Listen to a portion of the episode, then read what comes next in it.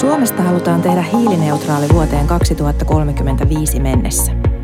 Tavoite on iso, mutta ei mahdoton. Rakennetussa ympäristössä kulutetaan jopa 40 prosenttia eniten päästöjä tuottavasta energiasta. Kaverionin kohti hiilineutraalia yhteiskuntaa podcastissa kiinteistöalan asiantuntijat keskustelevat keinoista leikata päästöjä ja energiankulutusta.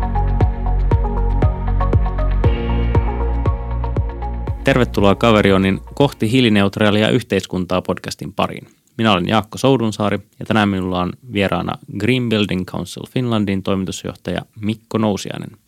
Mikon kanssa keskustelen muun muassa siitä, miksi 2020 on ratkaisun vuosi ja mikä on Net Zero Carbon Buildings sitoumus. Morista Mikko. Terve. Ennen kuin puhutaan tarkemmin Green Building Councilista, niin kerro vähän, että kuka on Mikko Nousiainen? No minä Mikko Nousiainen olen parikymmentä vuotta kiinteistö- ja rakennusalalla töitä tehnyt diplomi-insinööri. Olen työskennellyt aikanaan korkeakoulussa tutkijana kestävän liiketoiminnan parissa, sitten konsulttina monen monta vuotta, toiminut toisessa toimialayhdistyksessä kiinteistö- ja rakennuttajien asioita edistämässä. Ja nytten reilu kolme vuotta on tainnut mennä takana näissä Green Building Council-tehtävissä. Ja miksi päädyit juuri Green Building Counciliin? No se on, se on tietenkin varmaan sattumien summaa tota niin, paikka tuli auki haettavaksi silloin, silloin, kun edellinen toimitusjohtaja päätti vaihtaa toisiin tehtäviin ja koin tämän tehtävän mielenkiintoiseksi ja siihen tilanteeseen osuvaksi. Niin tota, kokeilin onneani ja olen ollut toki tyytyväinen, että on päässyt katsomaan toimialaa ja tekemään näitä ikään kuin yhteisiä asioita sitten tässä tehtävässä. No niin.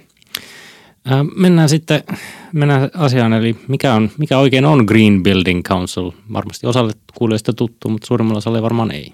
No Green Building Council Finland on kiinteistö- ja rakennusalalla toimiva yhdistys. Voittoa tavoittelematon järjestö. Tehdään yhteistyötä monien jäsenten ja toimialan kanssa. Ja, ja meillä on yksi keskeinen punainen lanka meidän toiminnassa ja se on kestävän kehityksen käytäntöjen edistäminen, kehittäminen ja se, että saadaan tätä meidän toimialan käytäntöjä ja kulttuureita uudistettua huomioiden kestävä kehitys. Ja, ja tota niin, tiedetään tietenkin se, että kestävä kehitys käsittää kolme kokonaisuutta – ekologinen, taloudellinen ja sosiaalinen kestävyys. Kaikkia ollaan pidetty mukana, mutta meidän toiminta toki on painottunut näihin, ainakin hiljattain näihin ekologisiin ää, ulottuvuuksiin. Keitä teidän jäsenet sitten on?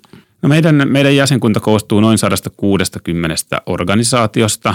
Pääosin nämä ovat siis yrityksiä, mutta mukana on niin, tai näiden yritysten lisäksi myös julkisen sektorin toimijoita, kaupunkeja, virastoja, alan muita järjestöjä.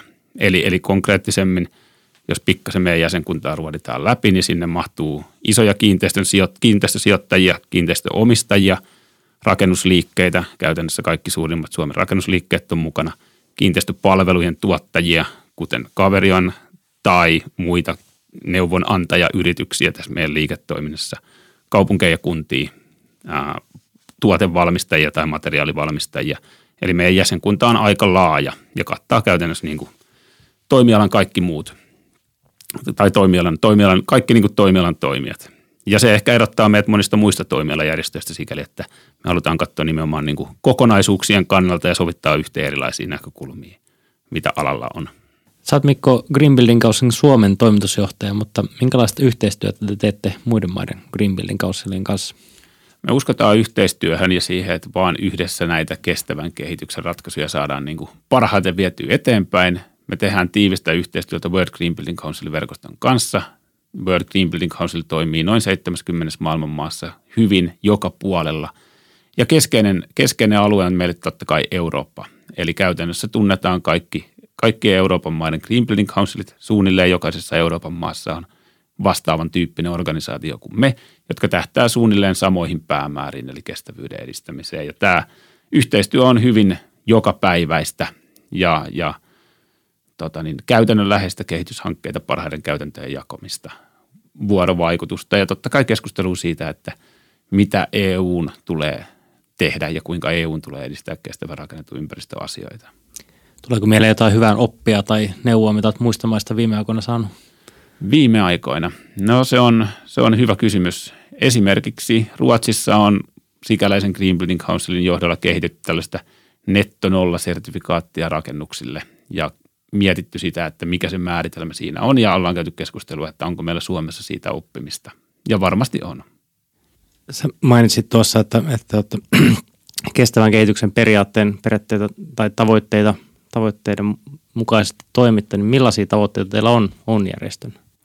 No me ollaan, meidän, meidän semmoiset kaksi keskeistä teemaa hiljattain on ollut kiertotalous ja vähähiilisyys.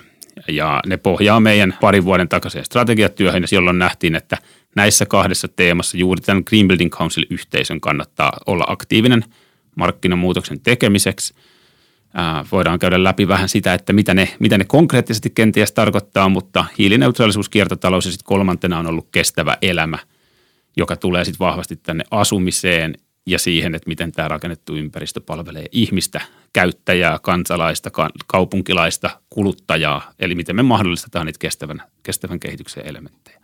Mm. Mutta jos pikkasen katsotaan niin kuin taaksepäin, niin, niin Green Building Councililla on ollut roolia monissa asioissa, kuten vaikkapa kiinteistön ympäristöluokitusten kehittämisessä tai jalkauttamisessa Suomeen. Edelleen tehdään sitä vuoropuhelua alan toimijoiden kanssa, kootaan näkemyksiä ja, ja näin päin pois. Mielellään syöksytään näihin teemoihin tarkemminkin. Joo, mennään ihmeessä. Sä tota, kerroit, että noiden teemojen ympärille että teillä on erilaisia ymmärtääkseni toimikuntia järjestetty. Ja toimikunnat sitten toteuttaa niiden teemojen ympäriltä erilaisia asioita.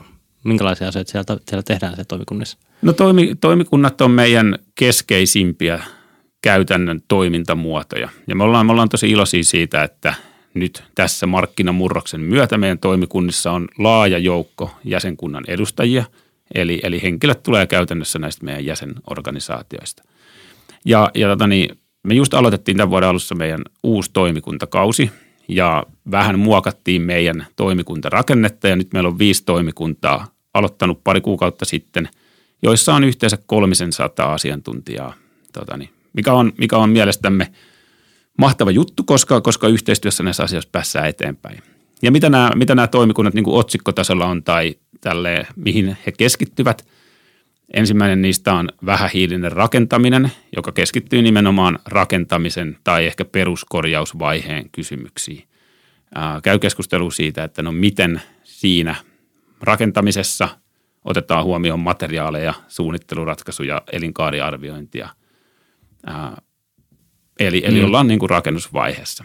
Sitten meidän hiilineutraalit kiinteistöt, toimikunta tulee lähelle tätä hyvin keskeistä kysymystä, eli olemassa olevaa kiinteistökantaa ja sitä, että miten kiinteistökantaa voidaan kehittää energiatehokkaammaksi, mutta myös hiilineutraaliksi, eli, eli vastaamaan ilmastonmuutoksen haasteisiin. Silloin ollaan suunnilleen käsitelty näitä niin kuin talo, taloihin riittyviä kysymyksiä. Kaksi muuta toimikuntaa katsoo sit asioita eri näkökulmasta – Eli kestävät alueet toimikunta on vahvasti maankäytön suunnittelun, kaavoituksen ja aluesuunnittelun kysymyksissä. Tiedetään, että siellähän linjataan jo hyvin pitkälle tätä rakennetun ympäristön kehittämistä, kun tehdään kaavoitukseen liittyviä päätöksiä ja ratkaisuja. Ja sitten uusin tai ehkä tuorein toimikunta tavallaan on kestävä infratoimikuntamme, joka keskittyy sitten infrarakentamisen kysymyksiin, jos liikkuu valtavat massat ja on siksi mielenkiintoisia mahdollisuuksia. Viestintätoimikunta on näistä sitten se viides, joka, joka nimensä mukaisesti – haluaa tota, niin, kertoa asioista eteenpäin ja koota tähän liittyvää tavallaan verkostoa ja välittää sanaa. Nyt tietenkin tämän, tämän podcastin nimen mukaisestikin meitä kiinnostaa se, hiilineutraalit kiinteistöt, kiinteistöt toimikunta erityisesti. Osaatko sanoa, että mitä siellä tapahtuu tällä hetkellä? No hiili, hiilineutraalit kiinteistöt toimikunnan toimintaan liittyy keskeisesti just tämä olemassa oleva kanta ja, ja vähän jos kohta, kohta tai hetken päästä ruoditaan sitä, että miten – miten tämä markkina on muuttumassa, niin sanotaan, että lyhykäisyydessään kiinteistösijoittajia ja omistajia ajatusmalli on muuttunut niin kuin merkittävästi parin viime vuodenkin aikana. Ja hiilineutraalit kiinteistöt toimikunta esimerkiksi on nyt tässä tulevina hetkinä määrittelemässä ja keskustelemassa siitä, että mitä tämä hiilineutraalisuus konkreettisesti voi tarkoittaa.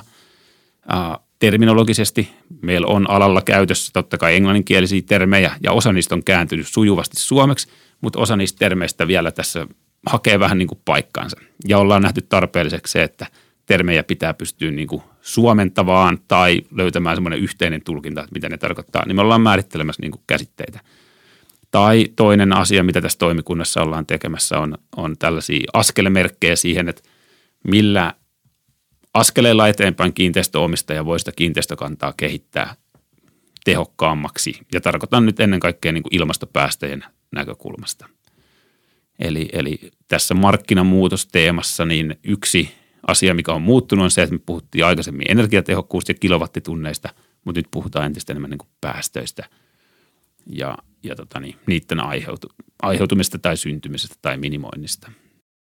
Sä oot useamman kerran tästä jo maininnut tuon markkinamuutoksen tai toimialan murroksen, niin minkälaisesta, minkälaisesta murroksesta kiinteistö- ja rakennusalalla on, on käynnissä? No mun, mun tulkinnan mukaan niin kuin meillä on ihan niin kuin valtava murros käynnissä. Ja, ja tota niin, eilen tässä maaliskuun alkupäivinä siis järjestettiin vähähiilisen rakentamisen ajankohtaispäivä, joka toteutettiin ympäristöministeriön Green Building Councilin, Suomen rakennusinsinööri Rillin ja rakennusteollisuuden toimesta. Ja, ja meillä just oli noin 150 henkeä ja etäosallistujat kuuntelemassa tota, niin, päivän ajankohtaisia puheenvuoroja.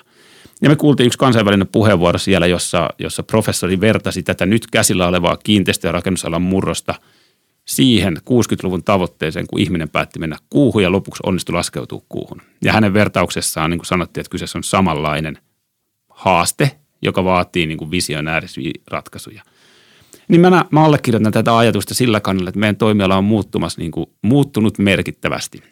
Eli IPCC julkaisi noin puolitoista vuotta sitten tämän ensimmäisen arviointiraportin, jossa he sanoivat, että ilmastonmuutoksen hidastamiseksi tarvitaan kaikki keinot käyttöön, ne pitää ottaa käyttöön nyt. Ja se viesti on toki kuultu ympäri maailmaa laajasti, sitä on käyty paljon keskustelua Suomessa, mutta se on resonoinut voimakkaasti tähän, että mitä täällä rakentamisessa tapahtuu ja mitä täällä kiinteistössä tapahtuu.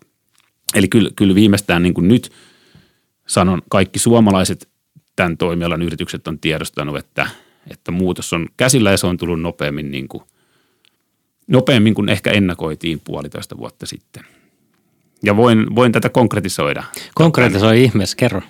No, no mikä on, mikä on niin kuin ajankohtaista esimerkkeinä, mm. niin otetaan ensimmäinen esimerkki siitä, että Suomen ympäristöministeriö on hallitusohjelman ohjaamana ää, päättänyt, että viimeistään vuoteen 2025 mennessä otetaan käyttöön rakennusten elinkaariarviointi – uudisrakentamisessa, eli rakennusluvan yhteydessä pitää olla tehty tämmöinen hiilijalanjälkilaskelma, joka tulee... Tehdäänkö sitä tällä hetkellä? No sitä, sitä tehdään tällä hetkellä. Eli edelläkävijäyritykset, vaikkapa kiinteistöomistaja, eräskin kiinteistöomistaja on tehnyt sitä pari vuotta vapaaehtoisesti. Sitä on testattu Suomessa niin kuin kymmenissä hankkeissa.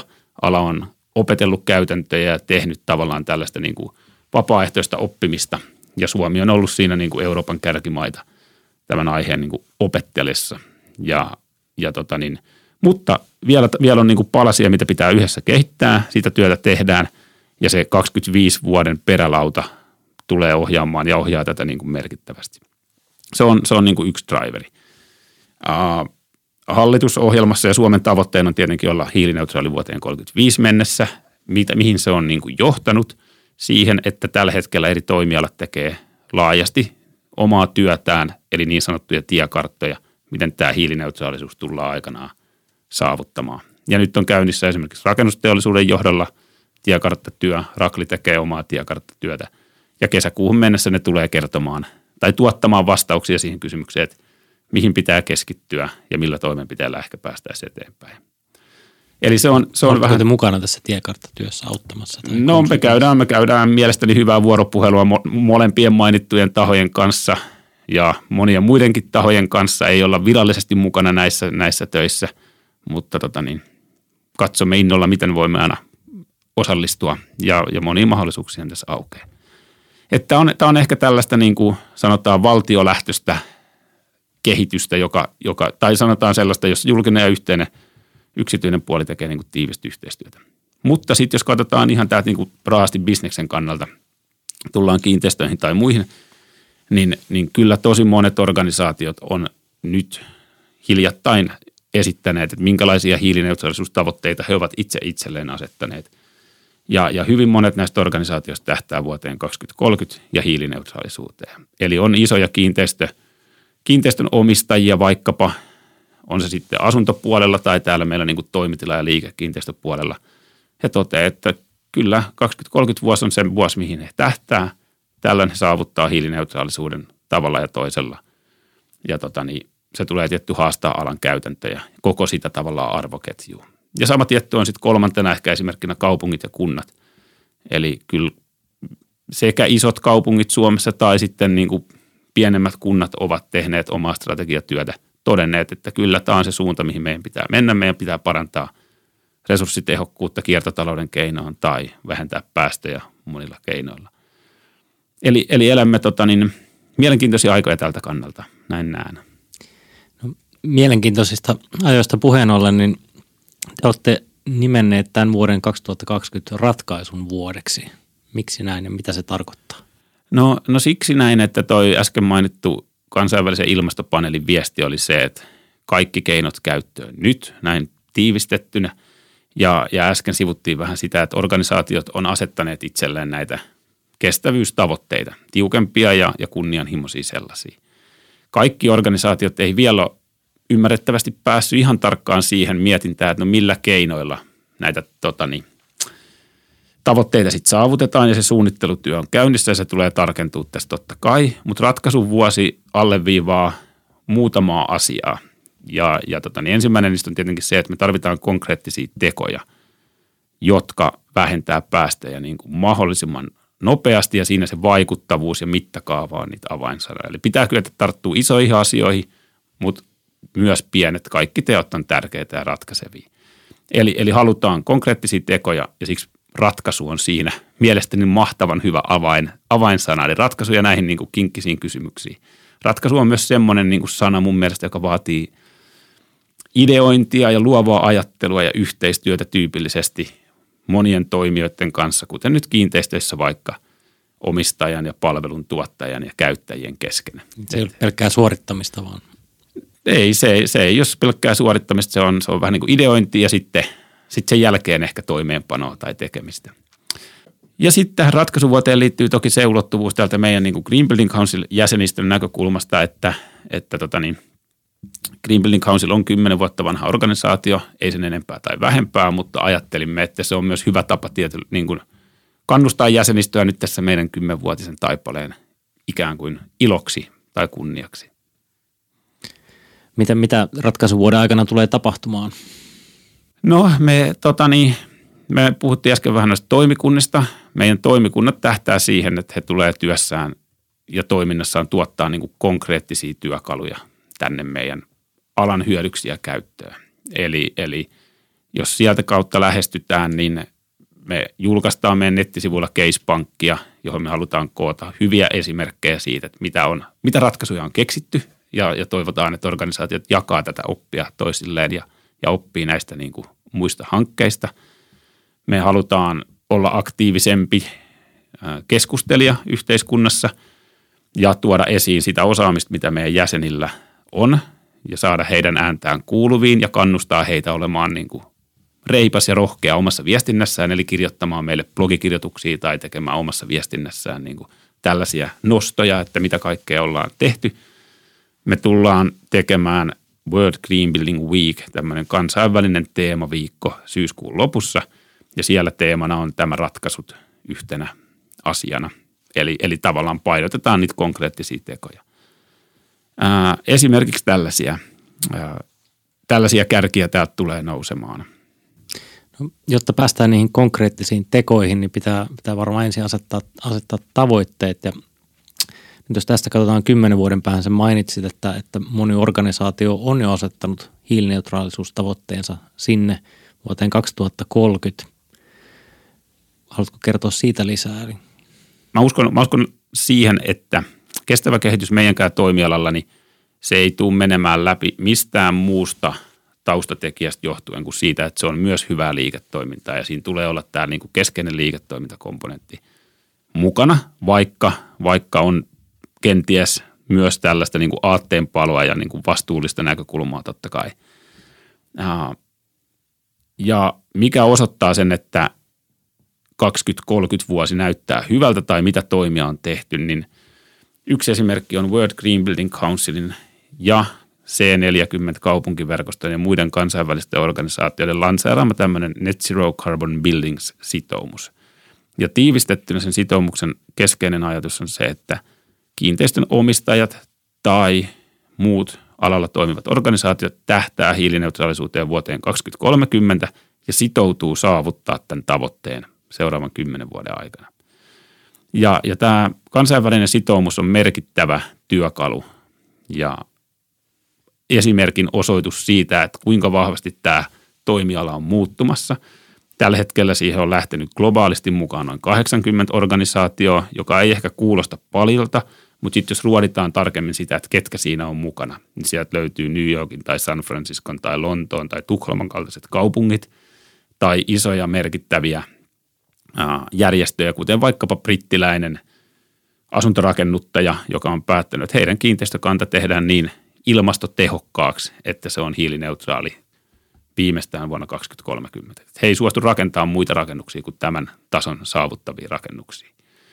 Tai esimerkkeinä tota, niin Goldman Sachs tunnetaan ehkä nimenä isona, isos, isona finanssitalona. He on lähtenyt mukaan tämän ajatuksen edistämiseen. Ja miten tämä näkyy Suomessa? Niin tämä näkyy sillä tavalla, että Helsingin kaupunki, Ylva, Nysek, Bionova ja Ecoreal, viisi organisaatio on allekirjoittanut tämän kansainvälisen sitoumuksen ja uusia liittyneitä tahoja tullaan kuulemaan tässä kevään aikana. Ja, ja tota niin, ollaan tosi iloisia siitä, että esimerkiksi Helsingin kaupunki isona kiinteistön omistajana ja alan, alan merkittävänä toimina niin on halunnut ottaa sen roolin, että hei, kyllä meidän kiinteistökanta on hiilineutraali vuoteen 2030 mennessä. No sitten kun tavallaan nyt tavoite on olemassa 2030 aika monella organisaatiolla, niin miten, miten sinne sitoumuksen tavoitteisiin sitten päästään? Millainen polku siinä pitäisi olla kiinteistöomistajalla? No meidän se ajatus tässä on, että ensimmäinen askel on laittaa energiatehokkuus kuntoon.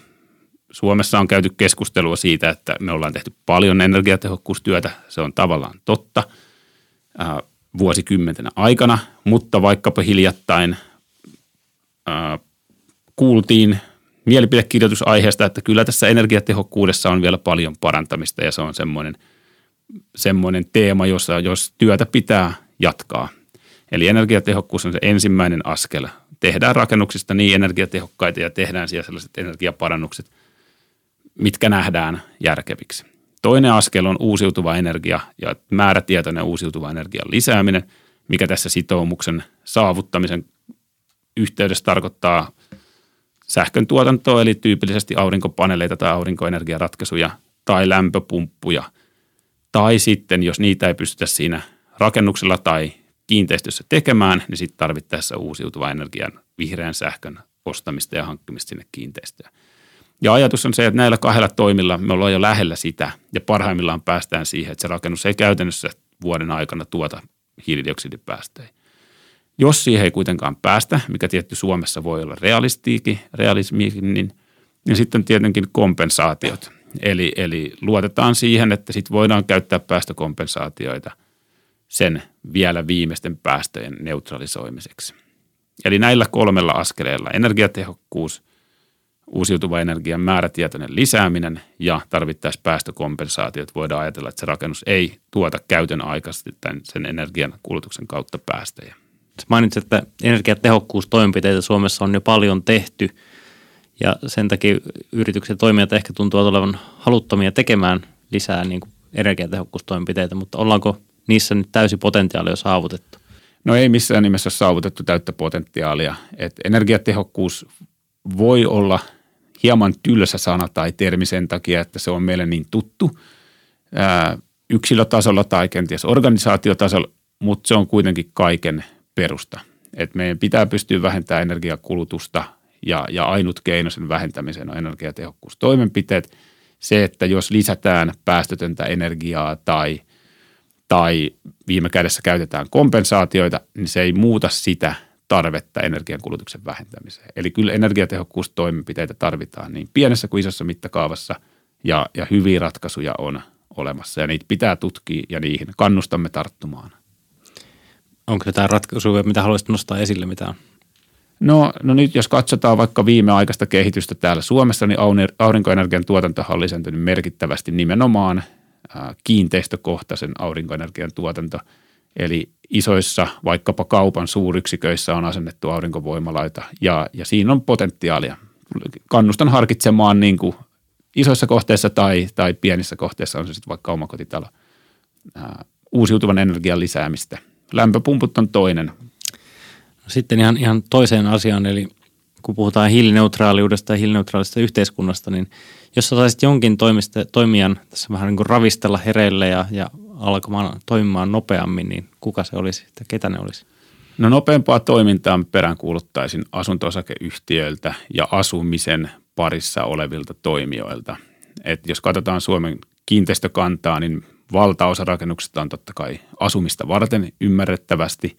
Ja, ja kiinnostava kohderyhmä on kerrostalot. Asuinkerrostalot, oli ne sitten asunto-osakeyhtiöitä tai ammattimaisen liiketoiminnan parissa, mutta ennen kaikkea asunto-osakeyhtiöissä tarvitsisi ravistella ja herätellä voimakkaampiin toimenpiteisiin päätöksentekijöitä eli isännöitsijöitä, taloyhtiöiden johtoa eli hallituksia – asukkaita totta kai tai, tai palveluntarjoajiakin myös aktiivisesti tuomaan sinne näitä ratkaisuja, että nopeasti saadaan uh, uusia ratkaisuja käyttöön ja päästöjä ja energiankulutusta vähennettyä.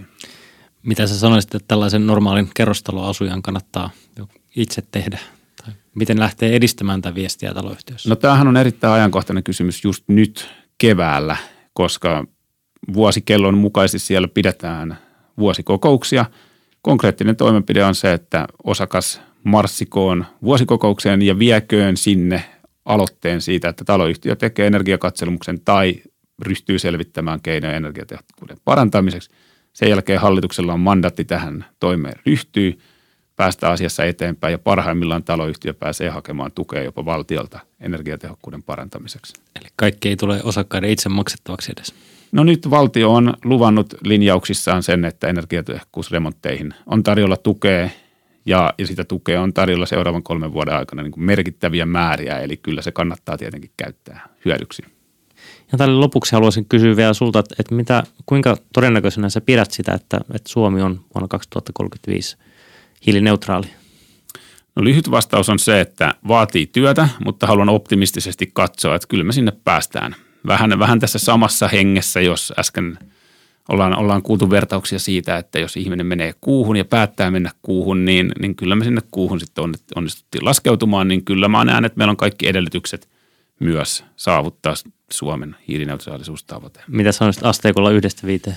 No kyllä, kyllä mä nyt haluan ajatella, että me ollaan siellä neljän, neljän miinuksen paikkeilla tässä teemassa. Ja nythän tätä kevättä silmällä pitäen, niin me eletään tosi mielenkiintoisia aikoja. Eli, eli tämän kevään ja tämän vuoden aikana tässä ratkaisuvuositeemassa niin me tullaan näkemään, että mistä ne askelmerkit sinne rupeaa vuodostua, koska valtiojohtoisesti, kuntajohtoisesti, yritysjohtoisesti, niin mietitään näitä asioita.